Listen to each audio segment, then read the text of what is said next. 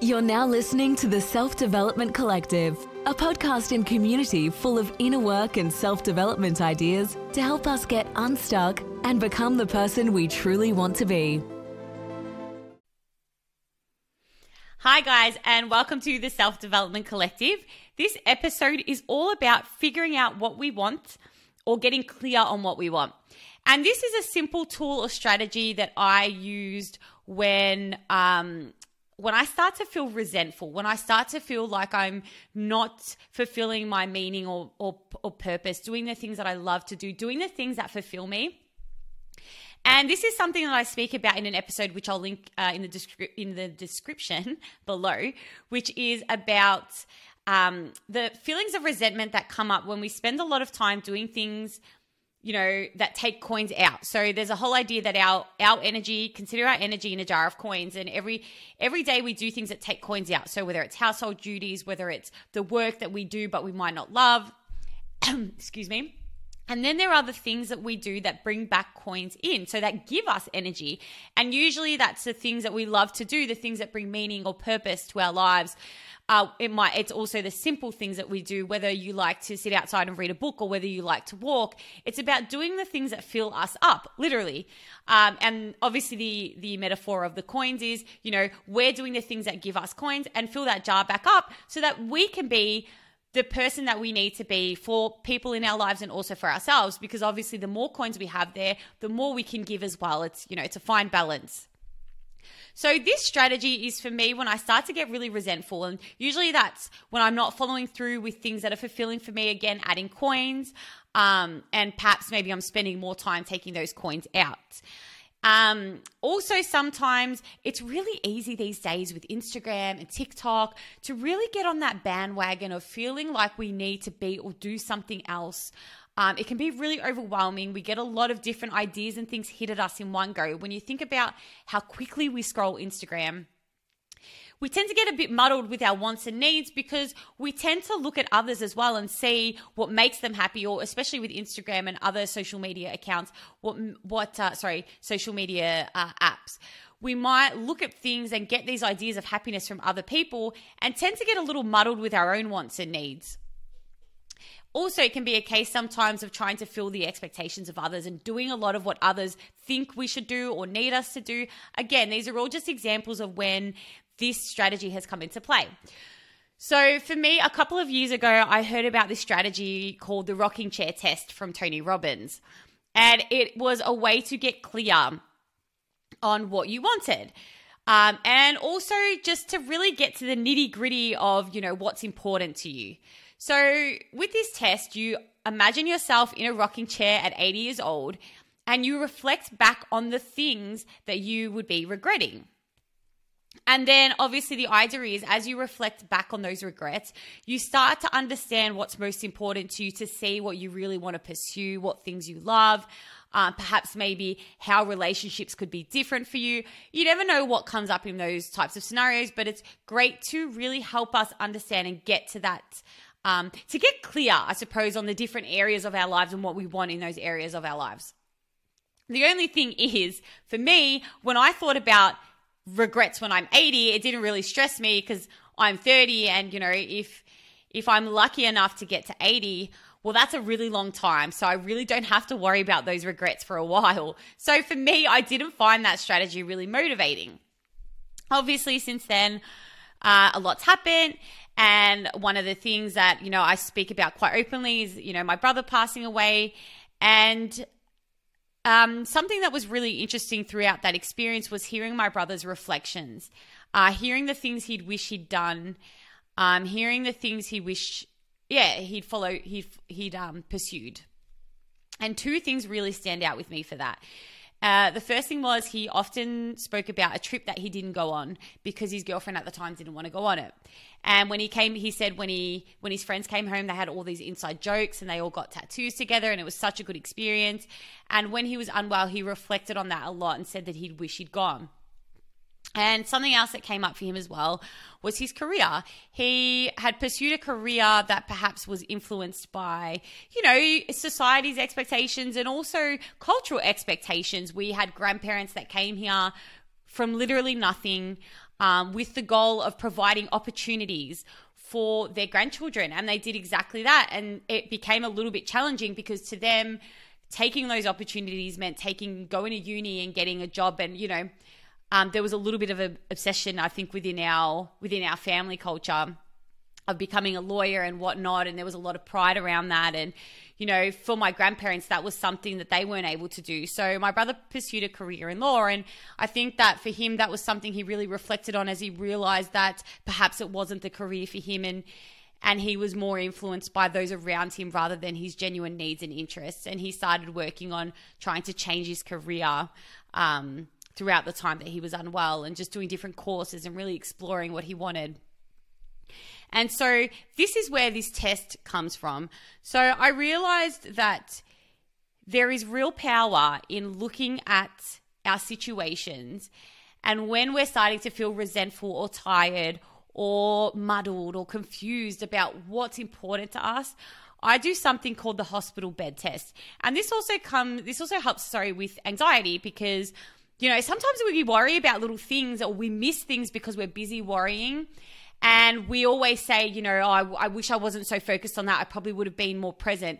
And I think that that's something too, again, that we tend to do. We tend to worry about things and miss moments. So I have something again. It's called the hospital bed test. And despite it being quite a like intense thing, I do think that again, this is just a self-reflection tool to help us get clear. So I do want to emphasize that. And I understand if this might make you uncomfortable. I know this might be um, a bit challenging for some people, perhaps a bit triggering. So please be mindful of that. If this is something that doesn't resonate with you, I always say take what resonates, leave what doesn't. This, excuse me. This is just one suggestion and something that I wanted to share with you because I've found it so helpful on getting straight to the point and helping me take action so that I avoid the regrets that I'm worried I will have. And especially after experiencing those things with my brother, I under, I think I just saw it firsthand and really understood how they come into play when our life doesn't turn out the way we are, um, the way we thought. So basically, what it is is I every time I imagine, or sorry, so recent a couple of months ago, I was a little bit uh, stressed and I was really losing again that meaning and purpose. I wasn't really doing things. I was really overwhelmed with uni. This is why the blog. Um, I took a step back because uni was just so overwhelming. I was doing four subjects. I was really stressed, really angry, not great for the people around me again. Also, not great for myself. It's not great feeling that constant fight or flight all the time it's really exhausting, not good for your health. Uh, but also not good for your mental state either. So, and also something I've learned with my brother is I really wanted to make sure that just I wanted to pursue the things that I love, but also make sure that I balance that with being present. Sometimes we get so focused on goals and and you know we tend to miss what's right here. And and I really wanted to make sure I had a balance between striving and also just enjoying the moments that are around me. So I did.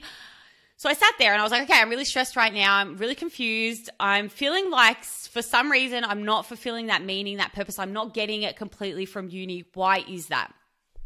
And so I sat and I kind of imagined uh, myself and I said, okay, so if something went wrong tomorrow and I was in hospital and they had given me a diagnosis of something, um, what would I be thinking? What would I be regretting? What would I be wishing that I had done or didn't do? And what would I be wanting to change?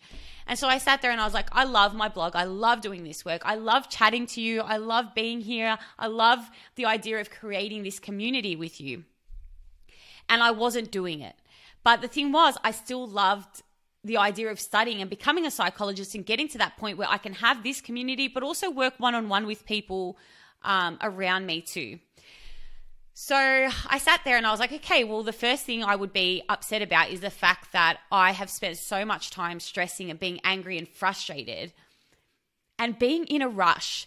And I really didn't understand why I was rushing to get through uni and rushing to get through these subjects and putting so much pressure on myself.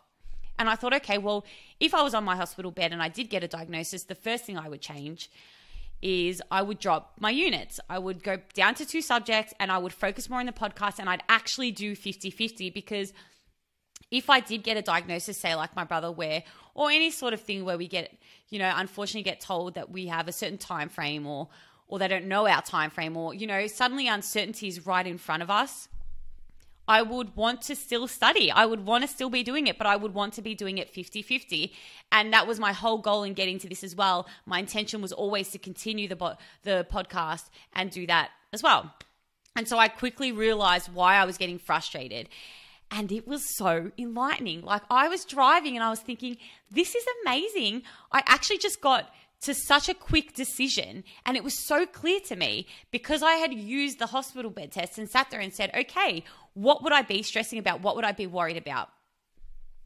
Now, this is just one example for me, and it really helped me. It also helped me to shift my way of thinking. I realized that I was getting really frustrated, and I something that always comes up when I think of the hospital bed test and when I really envision it is I imagine that I would miss the moments with family. So it constantly reminds me when I'm not spending enough time with my family. I have a cousin that I'm really close to, and there's a there's a you know big age gap. Um, and sometimes you know life happens, but this test always brings me back to what's important to me. And I think that's the biggest thing. It helps me to figure out what I want and also get clear, especially again when that resentment's bubbling up. So, also, the hospital bed test helps me when I start to get anxious about things. Like, for example, with uni, I think, oh my God, if I don't get the marks, what am I going to do? How am I going to do this? Um, and then I remind myself that I would figure it out. And if I was in that situation, I don't know, things are a little less serious when you do the hospital bed test in a way. I think not your worries are a little bit less serious, if that makes sense. Um, and that's something like that I really experienced with my brother. We didn't really tend to worry about the things we used to worry about anymore. We we kind of were just grateful for the tiny moments. And every time I do the hospital bed test, it reminds me again to get clear on how important some of those tiny moments are.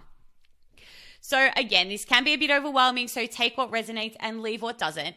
But if you're trying to make a decision, if you're trying to get clear, if you're not sure what you want, try the hospital bed test. Try asking yourself if I got diagnosed with something tomorrow, if I got a time frame, um, what would I change? What would I be doing differently? And what would I regret that I hadn't changed yet? And the whole idea with the hospital bed test is it's not about giving us like panicking and saying, oh, we don't have much time. It's actually a, an experience that helps us reflect on the fact that we do have time and we have the time to change things. And that's something for me. Every time I do the test, I don't come out of it with anxiety. I come out I come out of it with gratefulness that I've reflected on this and gotten clear on things because it's kind of like you're washing away those regrets. You're thinking about the things that you would re- regret and you're washing them away by by adjusting them, by adjusting your decision making and your choices. So again, I highly suggest take what resonates, leave what doesn't. But this is a really good way for me to get clear. And I have mentioned it to one of my friends who has used it and has mentioned to me that she found it really helpful when she was stressing about things um, and feeling overwhelmed. It helped her again to get clear, um, to really be present. So I know that she's found it really helpful. And that was really good to know because that helps me to know what to share with you guys um, here and what strategies I think might find helpful. So try it. Let me know what you think. Um, I really am interested to see if this helps.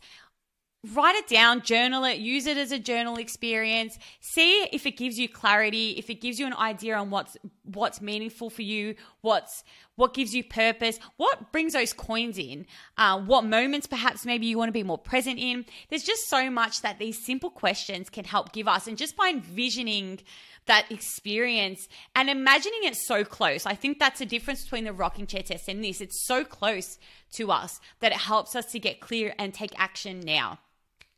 So I hope you like this episode.